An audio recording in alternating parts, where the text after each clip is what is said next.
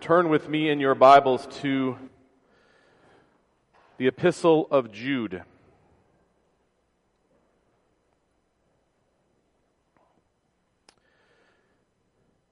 Judah in Hebrew, Judas in the Greek. Most scholars agree that this is the Jude who was one of the four half brothers of Christ. He is most likely writing just before the siege of Jerusalem in the year or two before this. The Romans are pressing in, and times are challenging for Christians. It's a time of terrible duress for Jews and Christians alike. The pressure of culture against the church was heavy, and many were wavering in their faith.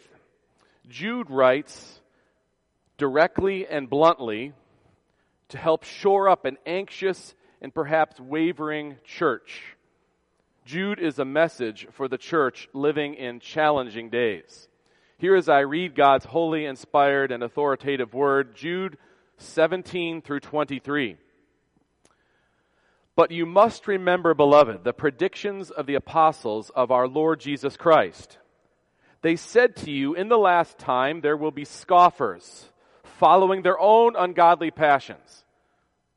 It is these who cause divisions, worldly people, devoid of the Spirit.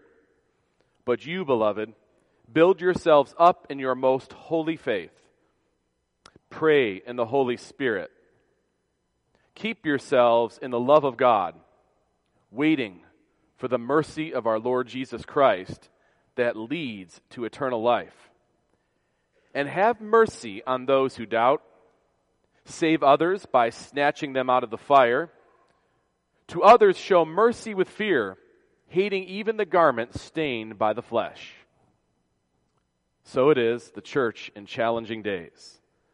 But here's the thing the Christian church has always lived in challenging days. Let's pray. Lord, we come to you in a challenging time for sure. And while challenging, we recognize that there, these times are not unique for the people of God. Give us aid by your word and spirit to trust you more and rely on you more heavily. Please prepare us for what you call us to do. Please help us to understand what we are reading here in Jude so that it may be applied to our minds and our actions. Sanctify us by your truth, for your word is truth. Pray this in Christ's name. Amen. Samuel Stone famously wrote The church's one foundation is Jesus Christ, her Lord. She is his new creation by water and the word. From heaven he came and sought her to be his holy bride. With his own blood he bought her, and for her life he died. Elect from every nation, yet one over all the earth. Her charter of salvation, one Lord, one faith, one birth. One holy name she blesses, partakes one holy food. Into one hope she presses with every grace endued. And then in the third verse, Though with a scornful wonder men see her sore oppressed, by schisms rent asunder, by heresies distressed. Yet saints their watch are keeping. Their cry goes up, How long? And soon the night of weeping shall be the morn of song. It's true to say that the Christian church has always lived in challenging days. Some branches of the church in more challenging places but the times for Christians are always challenging in some way. The experience for the vast majority of people who have identified with Jesus Christ has been a challenging one. Now, this is not to say that God hasn't granted the church many periods of smooth, expansive evangelistic ministry and impact. This is not to say that God has not used Christians in various times and places to bring an impact on society at large. This is to say, however, most of the time, there is a steep payment to be made culturally for claiming Christ as Lord. According to the latest Pew research, 74% of the world's population live in a country where social hostilities involving religion are high. 64% live where the government restricts religion. Pressure against Christians practicing their faith That's the norm for most Christians living across the last 2,000 years. Pressure, if not oppression. As Christians in America, we may soon be facing more challenging days than most of us have previously experienced. So we come to this passage and to the Word of God on the whole and ask how might the Christian church remain faithful to Christ and His commission when living in such challenging times? This is the question of the hour, and we pose it to this fitting text. How might Christians be obedient to God's mission when opposition mounts? The short passage before us can be summarized this way What shall we do in challenging days? First, we have to look out. We have to be aware, be wise, be discerning. We have to look out. Secondly, we have to build up. We have to be strengthened. We have to grow. We must get deeper and stronger. Finally, we have to reach out. We have to look for those in duress, see those who are sinking, and have mercy and show compassion to help them, to lift them up with the gospel, with Christ Himself. Let's look at the passage and see how this unfolds. Verse 17, Jude begins, but at least in this portion, a new section of the book. But you must remember, beloved, the predictions of the apostles of our Lord Jesus Christ. He's saying, recall what warnings we received from the apostles. Look out. Be aware. Be careful to discern what's happening in the church. If it's challenging out there, it will eventually press in here, and we have to recognize that's always how it works, and be aware and look out for this. Be wise and realistic about what will come into the church, especially when living in such challenging times. Heed the warnings about opposition. It says again, Beloved, the predictions of the apostles of our Lord Jesus Christ, remember those. They said to you, In the last time there will be scoffers. He's now summarizing their teaching. In the last time there will be scoffers following their own ungodly passions. So they won't be pursuing God's glory, but rather that which pleases themselves. And this is the way of the world, and this is the way we'll see inroads made to the church. Verse 19, it is these who cause divisions, worldly people, devoid of the Spirit. So look out. That's the first admonition we draw from this passage. And notice it says, in the last time, there will be scoffers. Now, of course, last time, last days, last hour. This is the epoch of time ever since Jesus ascended and sent his Spirit. Since Pentecost, you might say. Uh, for the recipients of this letter initially, uh, they could probably see no further than the impending doom that was coming in 70 AD. Things were reaching a climax for sure pressures were on. This is why people were wavering in their faith. People were leaving the faith. The pressure was coming. Rome was upon them.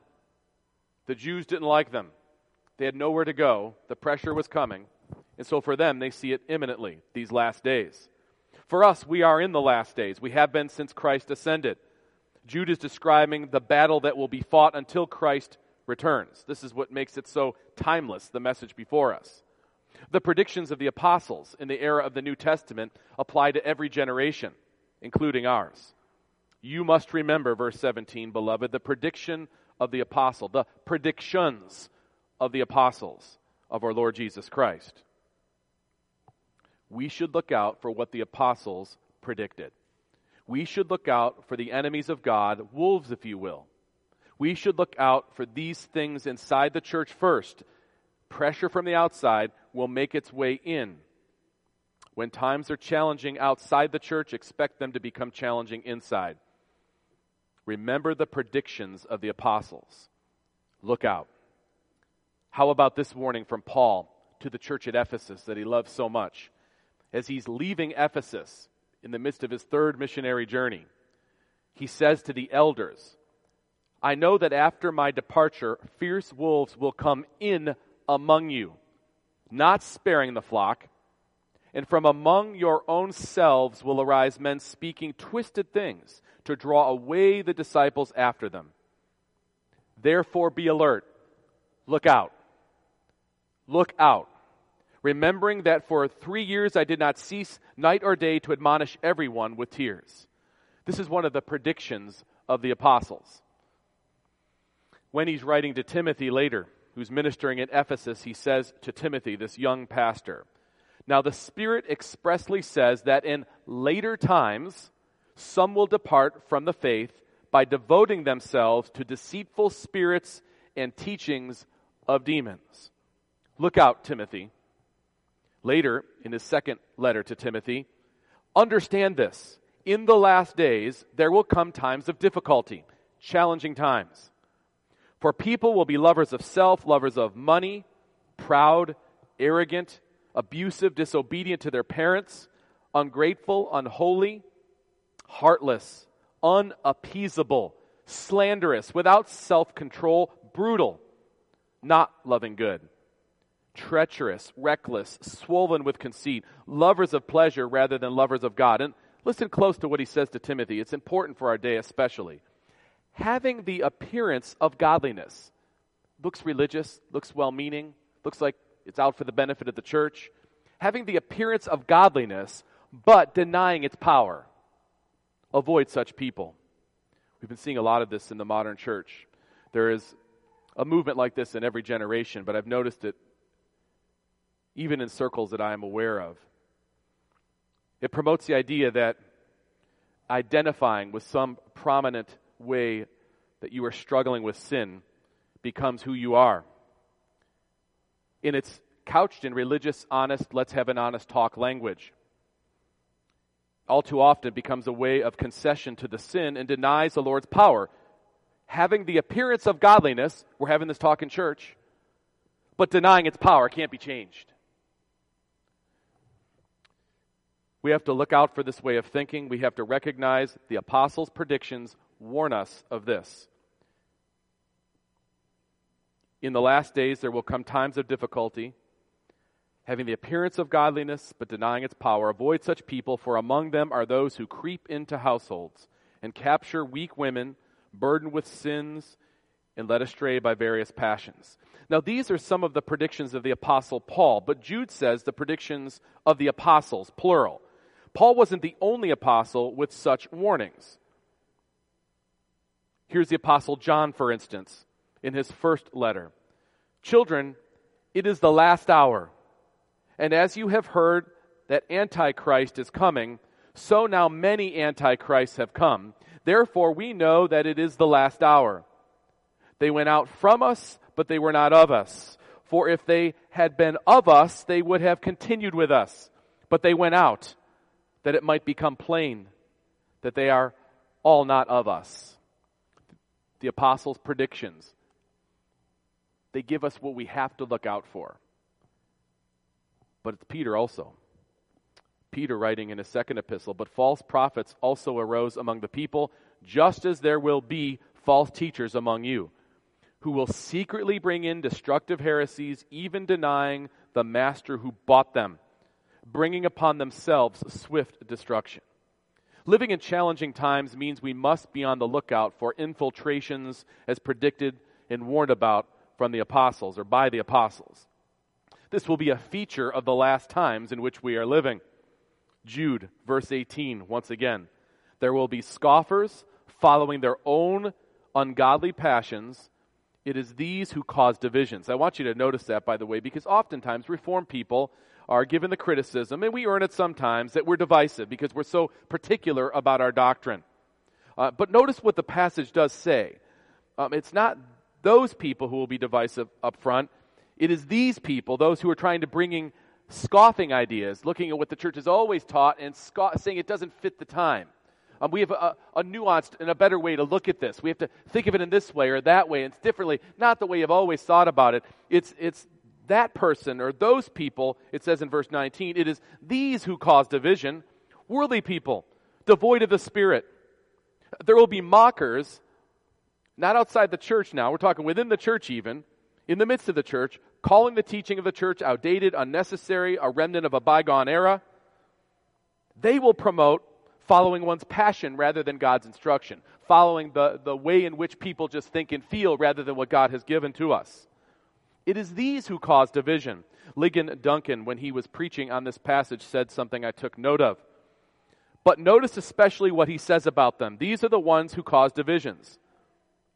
He says, I want to zero in on that because in every generation it seems that those who are seeking to be faithful to the Word of God, to hold fast to the historic biblical Christian doctrines which have been handed down to us by Jesus and the apostles, those very people have been accused of being divisive by those who want to bring the innovations of man made opinion into the doctrine and life of the church. The people who are bringing the innovations present themselves as winsome, open minded, seeking to liberate us from the narrow mindedness of the past, from the meanness and pettiness of the Bible thumping fundamentalists who want to hold on to the truth of God's Word. But it says in the passage, it is these who cause divisions worldly people devoid of the Spirit devoid of the Spirit, meaning they're unregenerate, uh, ultimately, spiritually dead, unable to think of the things of God. Remember what Stone said in the church's one foundation. Though with scornful wonder men see her sore oppressed, by schisms rent asunder, and heresies distressed. While we are to be keenly observant and aware, we're not to stay in a defensive posture. That is not the answer. We are to be taking steps to become stronger in the faith. We are to be built up to grow deeper, more firm. Look at verse 20. But you, but you, beloved, build yourselves up. Build yourselves up. In light of the challenging times and the challenging issues, build yourself up. Get stronger. Seek growth, firmness, stability. But you, beloved, verse 20, build yourselves up in your most holy faith. Pray in the Holy Spirit. See, now we're, we're understanding how we are to build ourselves up. Pray in the Holy Spirit. Keep yourself, yourselves in the love of God, waiting for the mercy of our Lord Jesus Christ that leads to eternal life. You could take the last part of verse 21 in a, in a more dynamic translation and say, as you're waiting for the mercy of the Lord, Build yourselves up. Pray. Keep yourself in the love of God. Build yourselves up in your most holy faith. Now, to understand what this means, we need to remember the context of Jude in verse 3, that famous passage of Jude that talks about the faith. Beloved, although I was very eager to write to you about our common salvation, I found it necessary to write appealing to you to contend for the faith that was once for all delivered to the saints. I believe that's a, in the passage before us is drawing back to that idea of the faith. Not referring to the thing we exercise in the verb form, but the faith itself. Christ. What is the faith? Jesus Christ. Once delivered, we have it in the scriptures. To the saints, the church. Be built up in this, our most holy faith, the Christian faith the Christian faith is Christ, the good news about resting in Christ for the forgiveness of sins. This is the Christian faith. The gospel faith. For sinners to be right with God, they must rest upon Jesus and his finished work. That's the essence of the Christian faith. That's the teaching of the Christian faith. Build yourselves up in your most holy faith, in the Christian faith. And then what flows from this is a developing of the command to build yourselves up in your most holy faith. Pray in the Spirit. Keep yourself in God's love. Do these things while expecting Christ's return. First, pray in the Holy Spirit. We offer to the Lord those things that we desire, but we want them checked with God's will. We hope to offer things to God that are agreeable with His will. In Ephesians chapter 6, with regard to praying in the Spirit. Take the helmet of salvation, the sword of the Spirit, which is the Word of God. Praying at all times in the Spirit, with all prayer and supplication. To that end, keep alert with all perseverance, making supplication for all the saints. As we have the Word of God reveal God to us, and it bids us to pray, we pray according to it, and we continually do so in a never ceasing way. And as we pray, our prayers actually become more conformed to His will as we are in connect with His Word. Many years ago now, when Cabela's first opened up in the Northland, before there was all sorts of other hunting stores, and really before Amazon allowed you to buy everything right from your couch. I used to take my sons, who were just infants at that time, because it was my day to watch the kids, and I didn't know what else to do but to go look at hunting stuff. So I went up to Cabela's with the boys, put them in a cart, And when I first got there, they saw the stuff and wanted everything. We would go up to where the restaurant was, and they'd see everything, and they want this and they want that, and I'm not going to give them all that. So what I did as a regular thing on my Wednesdays, which were my days off, I would get them a donut and milk, like any good father would. A really healthy combo. After a while, they quit bugging me when they got there. They liked looking at the stuffed animals and everything was there. They knew they were going to get a donut and some milk. They asked for it, maybe a different, a different donut. The point is, they came to understand what they were going to get from their dad. It was good with them. They were looking forward to it. It was kind of the capstone of the night together, and then we go back home. There is a sense in which, as we pray according to the Word, as we study the Word, as we are built up, and we pray in the Spirit according to the Word, then our prayers become more in line with God's will because we know what our Father would want. And that's why prayer is part of how you grow.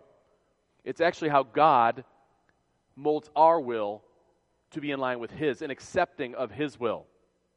Because we know our Father will give us what is best for us. And we learn to trust that more and more. And we pray all the same, we pray. But now our trust and the content of our prayer, it's spirit led now in this sense. Pray in the Holy Spirit. This will help you be built up in the faith. In Romans chapter 8, likewise, the Spirit helps us in our weakness.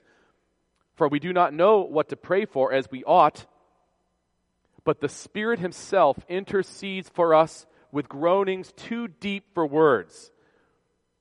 And He who searches hearts knows what is the mind of the Spirit because the Spirit intercedes for the saints according to the will of God. So if you're worried even about what I just said in the challenge of praying right, don't worry any longer. Pray. Because when you don't know what to pray, the Holy Spirit does. The Holy Spirit applies the work of Christ to us, which grants us access to the throne of grace. The Spirit assists us, prompts us, stirs us to pray for things pleasing to God's will. The Spirit convicts us when we seek to pray for things not agreeable to God's will. The Spirit intercedes for us when we don't know what to pray. Being built up. Keep yourselves in the love of God. Abide in Him. Keep fellowship with Him live in unbroken fellowship. This, first and foremost, is constant and regular access to the gospel of God's grace in Christ. That's how we abide in His love, first and foremost, is to recognize what His love, how His love has been manifested in Christ for us, our substitute. It also has to do with that practice with one another, that we show our love for Him by showing our love for each other. We abide in God's love. We keep ourselves in God's love in this way.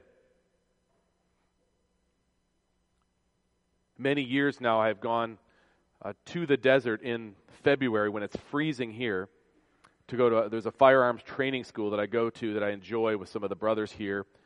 It's a weird climate because it's dry. It's freezing here. So I go there, and the sun is out and it's super warm. But if you get anywhere in the shade, it's cold immediately. It's either hot or cold. It's difficult. But in the middle of the day, when all things are equal, you're always looking for the little bright spots out in the desert to get yourself so it's a little warmer. You don't notice how cold it is when you're standing in that warmth, it feels comfortable. So you're looking and the sun shifts, the clouds move, so there you move around. And you're always looking to find that light spot because that's where it'll be warm. Keep yourself in the love of God. It's like consistently recognizing the stuff that clouds our life and finding those bright spots to be in. And the bright spot's going to be where you're receiving the means of God's grace, where His message, His word is coming clearly to you. That's where you'll be warm. That's abiding in God's love. When you're in darkness, when you're away from those means that God has ordained, then you will not experience. You'll grow cold. Build yourself up. This is what Jude is saying. Keep yourself in the love of God You know, as Reformed churches, we find ourselves as the beneficiaries, truly the beneficiaries of powerful biblical and doctrinal teaching that helps us every day. It could not be more practical. We don't have to wonder about how to be built up in Christ. In our tradition, we call the tools for spiritual strengthening the means of His grace. No tradition has done a better job at quantifying this for us. David Powlison, who just recently went to be with the Lord, a professor at Westminster Seminary for many years, he said, Avail yourself of the means of grace. And this is speaking to building yourself up, to be built up in these challenging times. He says, Avail yourself of the means of grace. Sit under good preaching. Participate in corporate worship in the sacraments. And maintain daily scripture and reading and prayer. To flourish, you need truth that is in Jesus, the truth that is in Jesus to fill your heart. The expression means of grace refers to the instruments or the tools which God has established to do his work of grace in his people. You could see why it's so important that churches, the church, stay committed to the means of grace in challenging times. Because it's the God ordained way for us to remain built up, to be able to look out and know when something isn't right, and to be built up by these tools that grow our faith deeper. You know, we're called KC Ark. That was as clever as a bunch of reform guys can come up with. KC Ark, the Kansas City Alliance of Reformed Churches. Maybe we should be KCOMG. Don't worry. The Kansas City Alliance of Ordinary Means, means of Grace. That's what it means. Because that's what we're about. That's what your pastors are committed to. That's why we fellowship with one another. We believe in the ordinary means of grace. And we know ordinary, it means the way that the simple ways God has devised for us to grow and be built up. But they're not ordinary. Supernatural is what they are.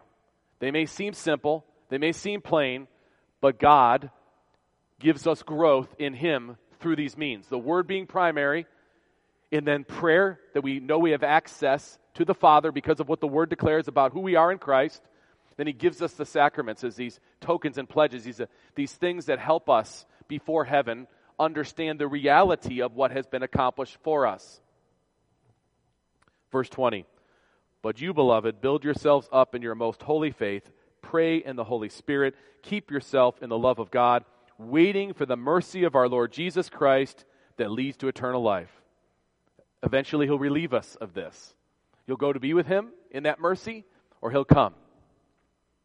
Once again, our tradition is so helpful in this regard in the Westminster Confession of Faith, the 14th chapter, the grace of faith whereby the elect are enabled to believe to the saving of their souls is the work of the Spirit of Christ in their hearts and is ordinarily wrought by the ministry of the Word, by which also, and by the administration of the sacraments and prayer, it is increased and strengthened. On a regular basis in our worship service, we have as a response uh, the question from the Shorter Catechism 88 What are the outward means whereby Christ communicates to us the benefits of redemption? All I mean to say is, how should we be built up and prepared and able to live in these challenging times? Well, the outward and ordinary means whereby Christ communicates to us the benefits of redemption are his ordinances, especially the word, sacraments, and prayer, all of which are made effectual to the elect for salvation. Louis Berkhof commenting on the means of grace as objective channels which Christ has instituted in the church and to which he ordinarily binds himself in the communication of his grace. Of course, these may never be disassociated from Christ, nor from the powerful operation of the Holy Spirit, nor from the church, which is the appointed organ for the distribution of the blessings of divine grace. So much proper emphasis on the means that God has given us to be built up. Look out. Don't be naive recognize false teaching when it comes, and be built up. They work together. And be built up by the tools God has ordained, the means of His grace, all the while waiting for the mercy of the Lord to come finally. From the time Christ ascended, the people of God have been looking forward to His return. We don't stand staring up, though, in a paralyzed state. We go about our life longing for the return of Christ, seeking after Him, and His mercy will come. It'll come when we need it, and all things will be set right. Look up, build up, and finally, verse 22 and verse 23 reach out. We'll need to reach out. Challenging times will cause heartache, will cause carnage among people, even in the church. Uh, no one is free from a degraded culture. Everybody suffers in such in some ways. It will challenge believers. True believers will be challenged by these kinds of times. Many casualties from the cultural impacts, even on people in the church. Yes, people in the world will be damaged by the prevailing godlessness that promotes self destruction, even though they don't think of it that way. And we have to be there for them with the gospel. The church needs to be faithful for the lost, always, because among the lost are God's people who, as He appoints and as the gospel is preached, will come. But also, I believe the admonitions of verse 22 and 23 are speaking about reaching out to those who will be wavering, Christians who will be wavering because of the challenging times. Verse 22 Have mercy on those who doubt. You'll see three different categories, basically. Those, have mercy on those who doubt. They're doubters, they're struggling.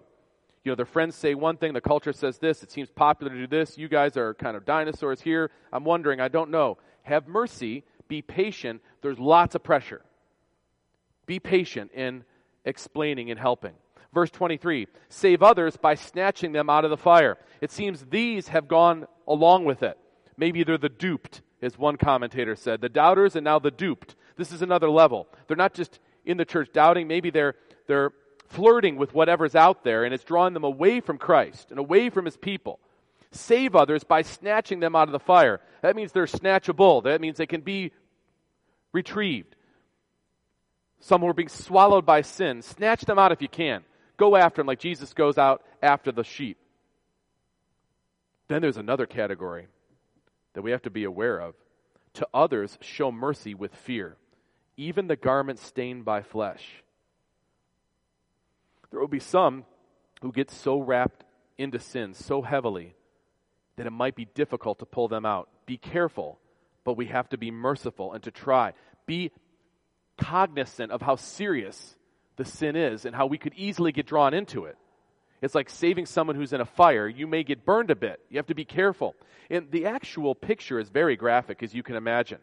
Show mercy with fear, hating even the garment stained by the flesh. This is most likely an allusion to lepers who would have clothes on in contact with all their wounds, in the disease they had, and it would leave stains and residue on their garments.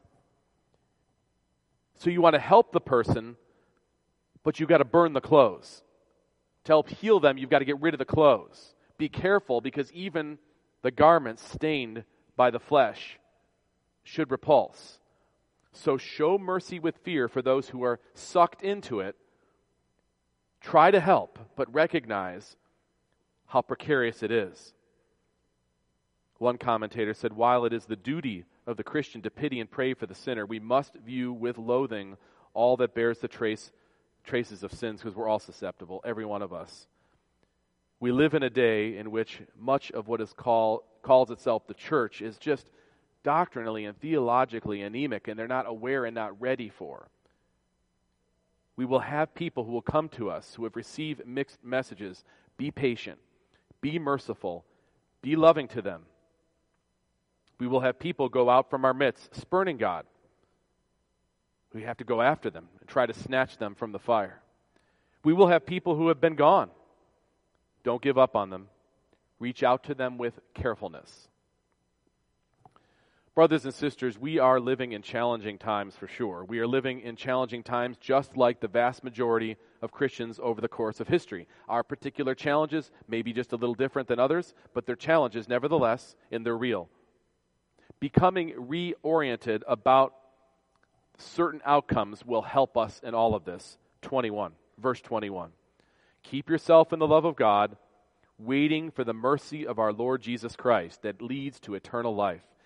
That stance, that posture of waiting and knowing this life is super quick, super swift. You'll go to be with Him before you know it, or He'll come back. None of it takes that long and God will show us his mercy in his time.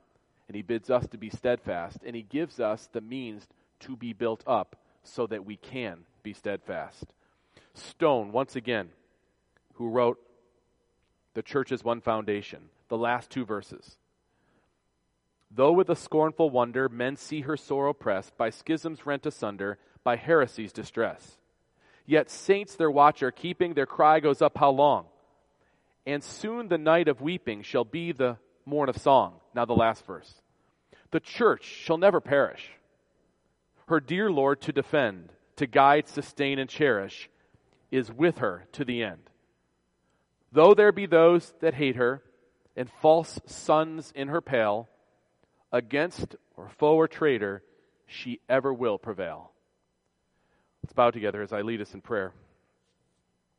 Lord, you are our refuge and strength. You are a very present help in challenging times. We depend on your mercy and your grace to be built up, to be strengthened, to be unwavering and faithful. We are completely dependent upon you for this. We depend on you for the faith that is necessary to lay hold of Christ and for this faith to persevere to the end. Grant your encouraging blessing to your people here gathered because of your word entrusted to our hearts by your Spirit. I pray this in Christ. Amen.